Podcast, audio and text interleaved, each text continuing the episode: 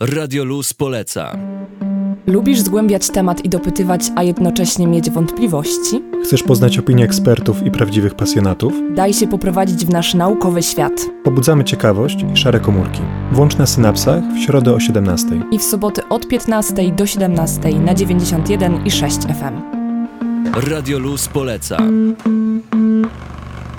17.04 na zegarze, mamy środę, a jeżeli jest to pierwsza środa w miesiącu, to będzie to chemiczna środa w Nasynapsach w Akademickim Radiu Luz, czyli audycja popularno-naukowa, po tej stronie mikrofonu Adrian Patej, a za konsolą DJ-uje nam dzisiaj Krystian Kubik. I tematem dzisiejszej audycji będzie technologiczny doping w sporcie, ponieważ ten taki, można powiedzieć, yy, z punktu widzenia substancji, które zawodnicy gdzieś tam biorą, zostają im wstrzykiwane, jest w miarę znany, natomiast temat technologicznego dopingu jest, można powiedzieć, dosyć młodym i tutaj punktem zapalnym jest pewien model obuwia od Nike, który rzekomo czyni sportowców lepszymi. Po prostu przez samo automatycznie, automatyczne założenie buta nasze czasy się poprawiają.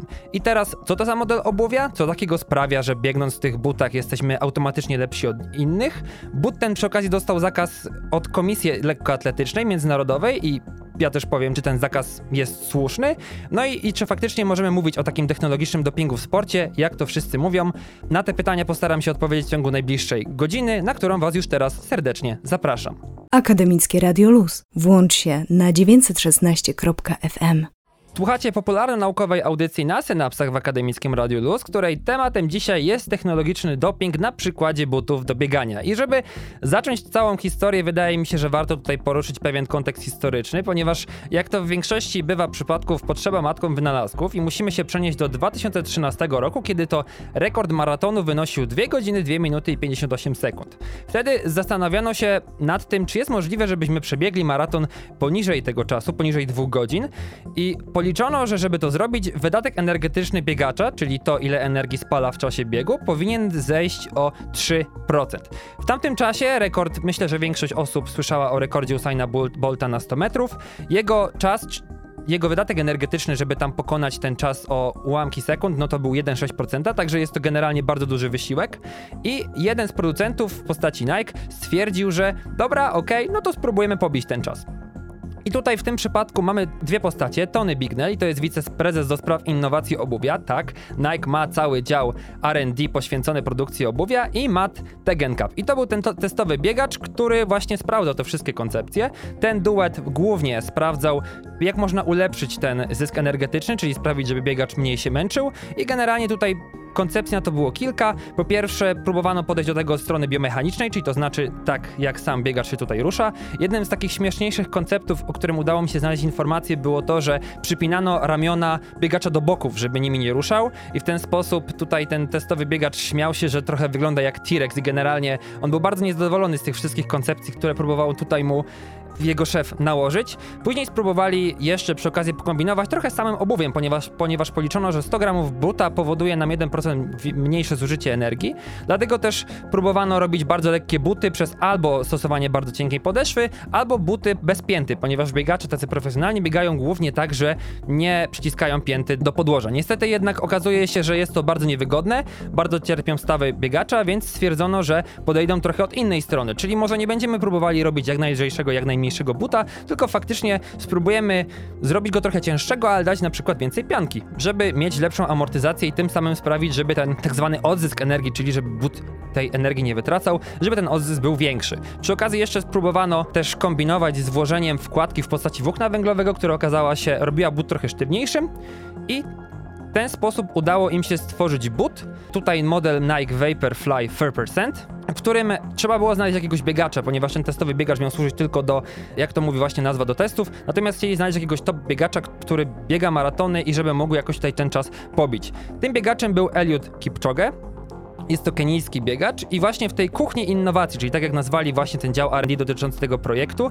projekt nazywał się Breaking 2, postanowiono, że but będzie miał grubą warstwę pianki Pebax. Pianka ta jest takim nowym wynalazkiem, która jest o wiele lepsza od pianek konkurencji i ma o wiele lepsze zastosowanie, jeśli chodzi właśnie o wytłumianie tych wszystkich wibracji podczas biegu. Tutaj próbowano ją skompilować właśnie z tą wkładką z włókna węglowego i w ten sposób stworzono konstrukcję, która była dosyć wysoka, była też przy okazji dosyć aerodynamiczna i w ten sposób 6 maja 2017 roku, czyli aż 4 lata później, tak, design tego buta trwał aż 4 lata, doprowadzono do sytuacji, w której Eliud Kipchoge przebiegł maraton w 2 godziny 25 sekund, czyli niestety 25 sekund powyżej tego założonego czasu, przez co postanowiono podjąć jeszcze jedną próbę i tym razem dwa lata później, tutaj próba nazywała się Ineos 159 na torze Monzi w Austrii, sprawiono, że wszystkie warunki, które towarzyszyły Eliudowi, żeby pokonać ten rekord, to znaczy wybrano odpowiedni dzień, żeby była dobra pogoda, dobra wilgotność, dobra temperatura. Przy okazji przed Eliudem biegało 11 biegaczy. Przed nimi jechał samochód kierowany przez kierowcę Formuły 1. Przy okazji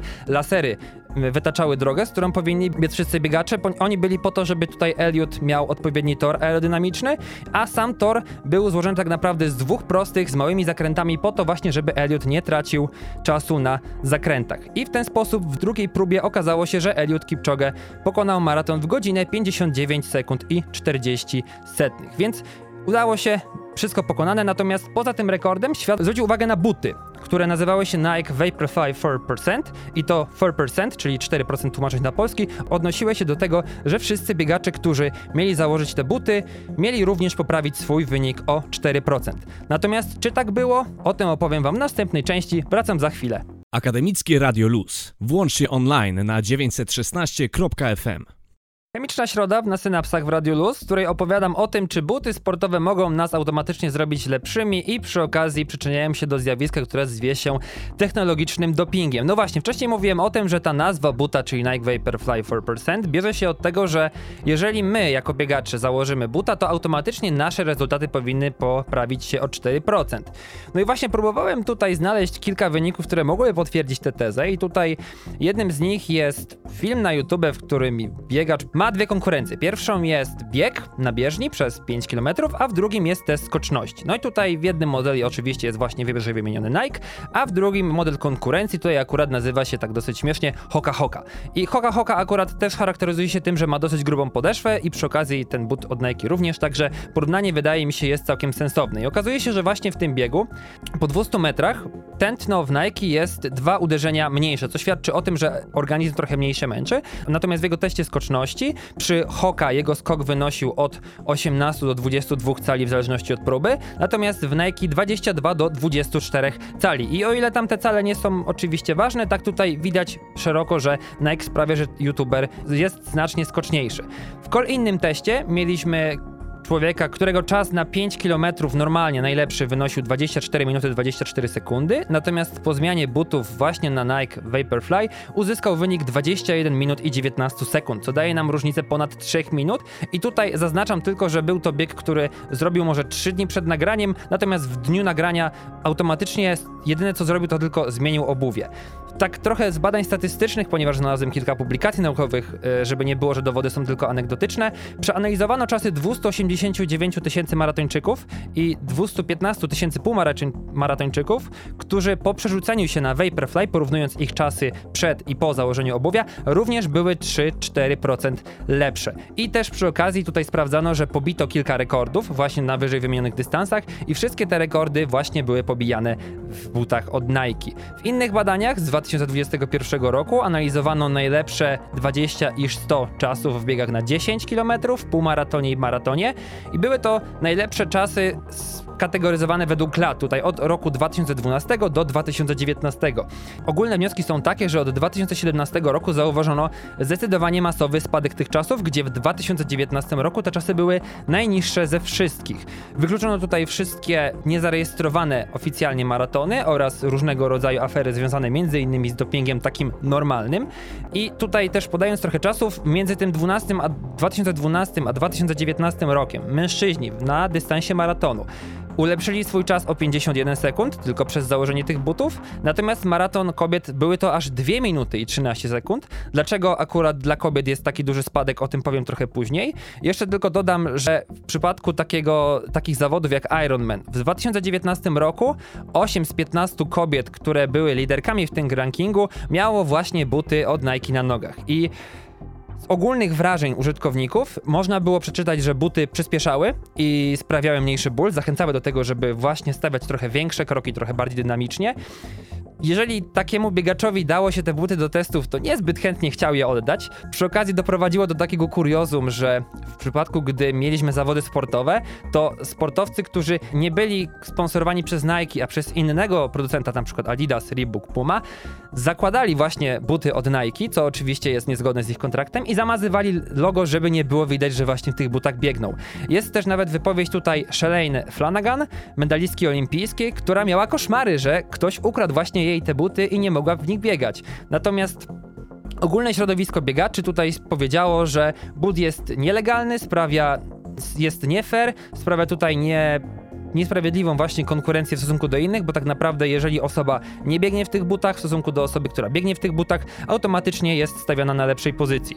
I tutaj próbowano się doszukiwać, że but ma jakieś może, nie wiem, wklejone sprężyny i przez to może jest niezgodny z zasadami, a też Nike nie pokazywało tak naprawdę, co jest w środku tego buta i przez długi czas nie wyjaśniało tak naprawdę, co co sprawia, że jesteśmy lepsi. No i właśnie, co takiego sprawia, że jesteśmy lepsi zakładając te buty? O tym dowiecie się w kolejnej części, którą powiem już za chwilę. Włącz się na 916.fm. Technologiczny doping w sporcie jest tematem dzisiejszej popularno-naukowej audycji na synapsach w akademickim Radio Luz. Na przykładzie butów do biegania odpowiadam o tym, czy faktycznie możemy tutaj mówić o sytuacji, gdzie gdzieś sprzęgnie technologia może nas uczynić lepszymi. No i właśnie co takiego sprawia, że ten but czyni nas lepszym? Otóż wydaje mi się w ogóle, że powinniśmy zacząć tak naprawdę od pytania, po co nam but do biegania? Czy to faktycznie ma jakąś funkcję, czy jest bardziej takim marketingowym wymysłem, który ma sprawić, żebyśmy tylko wydawali pieniądze na buty i dali tutaj zarobić różnego rodzaju sportowym korporacjom? Otóż co robi but do biegania? Przede wszystkim wspiera stopę, żebyśmy tutaj nigdzie się nie potknęli i nie skręcili sobie kostki, albo co gorsza, gdzieś nie upadli i nie zrobili sobie krzywdy. Redukuje wpływ wstrząsów podczas biegania, który znowu sprawia, że nasze stawy aż tak bardzo nie cierpią. Przy okazji zmniejsza prawdopodobieństwo właśnie wystąpienia kontuzji w związku z tym, że nasze stawy i mięśnie mogą się uszkodzić, żeby nie były aż tak tak narażone na przeciążenia i też przy okazji, biorąc pod uwagę to, że ma nas amortyzować i stabilizować, tak samo może również wspomagać nasze ruchy i w związku z tym zmniejsza energię podczas biegania, a to, że zmniejsza, na, zmniejsza te straty energii, możemy biec dalej, ewentualnie możemy biec szybciej. No i właśnie tak naprawdę im mniejsze te straty energii, im mniej włożonego w wysiłku ten bieg, tak naprawdę większy dystans lub większą prędkość możemy osiągnąć, co oczywiście jest tutaj clue, jeśli chodzi o ten sportowy świat, zwłaszcza na tym takim etapie najbardziej zaawansowanym. Jeśli chodzi o o przełożenie tego na elementy konstrukcyjne buta, to but składa się z trzech takich głównych elementów. Pierwszym jest cholewka, to jest ta taka część powiedzmy najbardziej na górze, odpowiada ona za trzymanie stopy. W dawnych czasach była wykonana ze skóry, później z płótna, teraz są to zwykle, zwykle rodzaju, różnego rodzaju materiały polimerowe, przykład nylon, kevlar ewentualnie bardzo popularny polistyren. Później mamy podeszwę środkową, czyli tak naprawdę ten element, który nas amortyzuje i nas stabilizuje. I na samym, na samym końcu jest to podeszwa zewnętrzna, czyli ta, która sprawia, że nasz but dobrze trzyma podłoża. Jeśli chodzi o podeszwę środkową, to zwykle są to jakieś pianki, zwykle one są na bazie właśnie materiałów, materiałów polimerowych, to znaczy IWA, poliuretan, izopren. Czasami są jakieś inne technologie, na przykład Nike wspiera się tutaj poduszkami wypełnionymi powietrzem, a Mizuno ma polimerowe płytki, które również gdzieś mają wspierać właśnie naszą stabilizację. Jeśli chodzi o podeszwę zewnętrzną, to jest to po prostu najzwyklejsza guma i różnego rodzaju jej odmiany i one w jakiś sposób większy lub mniejszy w zależności od tego, jakiego rodzaju jest materiał i w jaki sposób jest on tutaj uformowany, ponieważ może to być po prostu zwykła, można powiedzieć, taka zbita pianka. Ewentualnie w przypadku Adidasa są to takie, można powiedzieć, takie bąbelki powietrza, które właśnie ułożony jest ten materiał. I takie bąbelki tutaj są bardzo charakterystyczne, widoczne, tutaj ta technologia nazywa się Boost. One znowu też sprawiają, że ten współczynnik zmniejszenia ilości wytracanej energii jest mniejszy i też w pewnym momencie Adidasy właśnie królowały na rynku z tą technologią, technologią. Swoją drogą też ciekawostka jest taka, że ten model Boost właśnie wszedł w dosyć kluczowym dla Adidasa momencie, bo gdyby nie on, to Adidas byłby może nie bliski bankructwa, ale naprawdę było bardzo ciężko, jeśli chodzi o jego finanse w tamtym czasie.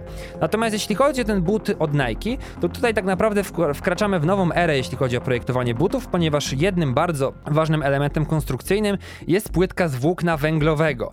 Jest ona umieszczona w podeszwie środkowej, czyli właśnie otoczona pianką. Ta pianka jest zrobiona z Pebaxu i Pebax też jest nowego rodzaju materiałem pianki, który sprawia, że ten, to wytracenie energii jest o wiele mniejsze.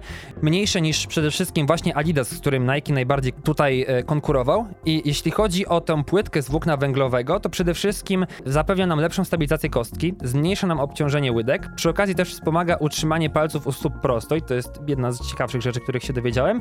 I to wszystko powoduje, że redukuje nam straty energii związane właśnie z naszą motoryką, naszym ruchem. Natomiast sama tutaj w połączeniu z pianką potrafi tutaj zmniejszyć to wytracanie energii aż o 80%, gdzie normalnie mieliśmy tutaj 40 do 60-70 w zależności od buta i technologii konkurencji. I też wcześniej, w jednym we wcześniejszych segmentów części powiedziałem, że kobiety zdecydowanie zyskały na takim bucie z pianką i wkładką z włókna węglowego.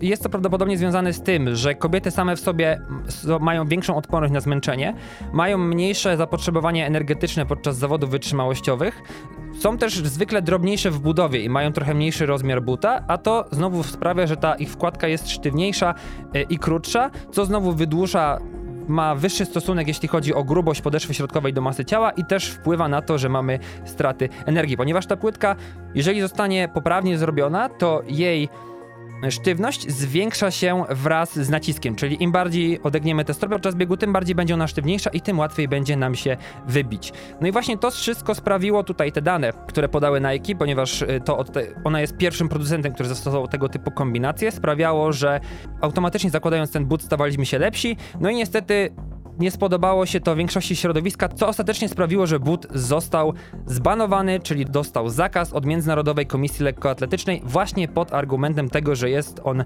elementem, można powiedzieć, technologicznego dopingu i sprawia pewną niesprawiedliwość wśród biegaczy. Teraz pytanie brzmi, czy ta afera w związku właśnie z dopingiem technologicznym ma sens i co dalej z tym zakazem, jeśli ten zakaz jest słuszny, opowiem w następnym, następnej części, która już za moment.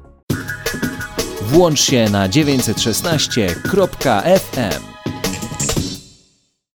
Słuchacie na Synapsach, czyli popularno-naukowej audycji w akademickim Radio Luz. Dzisiaj na tapet biorę technologiczny doping na przykładzie pewnego modelu odbuwia od Nike, a właściwie to Nike Vaporfly 4% i później Next Percent, ponieważ oczywiście buty te też doczekały się kilku następców. No i teraz właśnie stoimy na temacie afery, ponieważ jak było wspomniane wcześniej, środowisko biegaczy trochę się wzburzyło tym, że mamy na rynku model obuwia, który tak naprawdę czyni jego posiadacza trochę niesprawiedliwie lepszym niż konkurencja we wszystkich butach i w związku z tym również właśnie ten but został objęty zakazem przez Międzynarodową Komisję Lekkoatletyczną. Tutaj właśnie główny argument był tym, że prowadzi on do pewnej niesportowej rywalizacji, która w sporcie powinna być jak najbardziej fair play.